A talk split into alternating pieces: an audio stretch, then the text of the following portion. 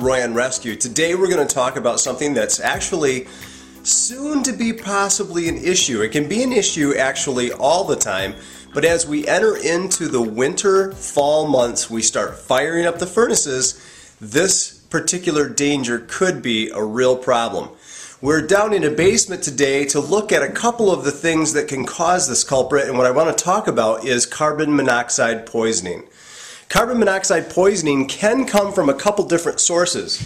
It can either be from hot water heaters that are not uh, well vented or are wearing out, or it could actually be from a furnace which uh, is not vented as well. See, the thing with carbon monoxide is it's the byproduct of burned gases. And if the venting is not done properly, we can have a real problem with carbon monoxide gas getting back into the home. Sometimes there are byproducts that give it an odor. Many times there's no odor at all. Some of the signs and symptoms can be uh, a feeling of illness, a feeling of a headache, nausea, um, not really with the program, extremely tired. Those common signs and symptoms should be your first alert that something is wrong. Problem with that is, is as we enter into fall and winter, they can also be the sign of the flu bug coming on. And many times that's what people think. They go to bed, they don't recognize those signs and symptoms as being something that is poisoning them in their environment, and they miss it. They go to bed, they never wake up. Um, if a person believes that they have carbon monoxide poisoning. And one of the best ways to know this is A, they suddenly start to develop this only at home with other people in the home feeling the same way or similar. Another problem would be pets who are unconscious or ill, especially birds, pet birds, may be affected by the carbon monoxide very quickly. As we look at this, um, the best thing to do is get out of the environment as fast as possible and get to fresh air. Activate EMS, call 911, and get treatment.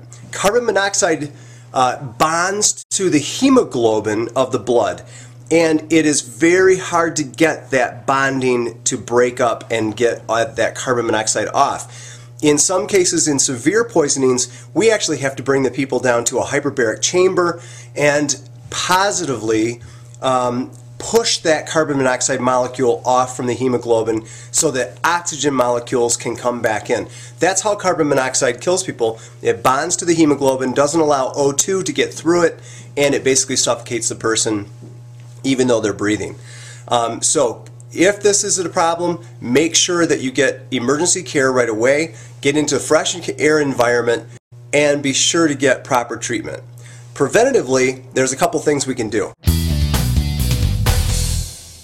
Here we have a fairly old carbon monoxide detector, but still works. The carbon monoxide detector senses the CO in the room, sends an alarm, allowing people to know that there's a problem. If you're afraid that yours is outdated, old, or malfunctioning, be sure to get a brand new one. It's only about 20, 30, maybe $50, but it could save your family's life. And last but not least, you always need to think about the garage. Leaving a car running in a garage, even with the door open, can sometimes build up carbon monoxide gases and cause a real problem. Again, if you notice those signs and symptoms, be sure to get into a well ventilated area, activate emergency medical services, and get help right away. From Roy on Rescue, I hope this was helpful. Be safe, enjoy the fall weather, and I'll see you next time. Bye bye. Roy on Rescue is brought to you by ProTrainings.com, online training and certification. MyMMAPro.com. Be sure to email your questions to royonrescue at gmail.com.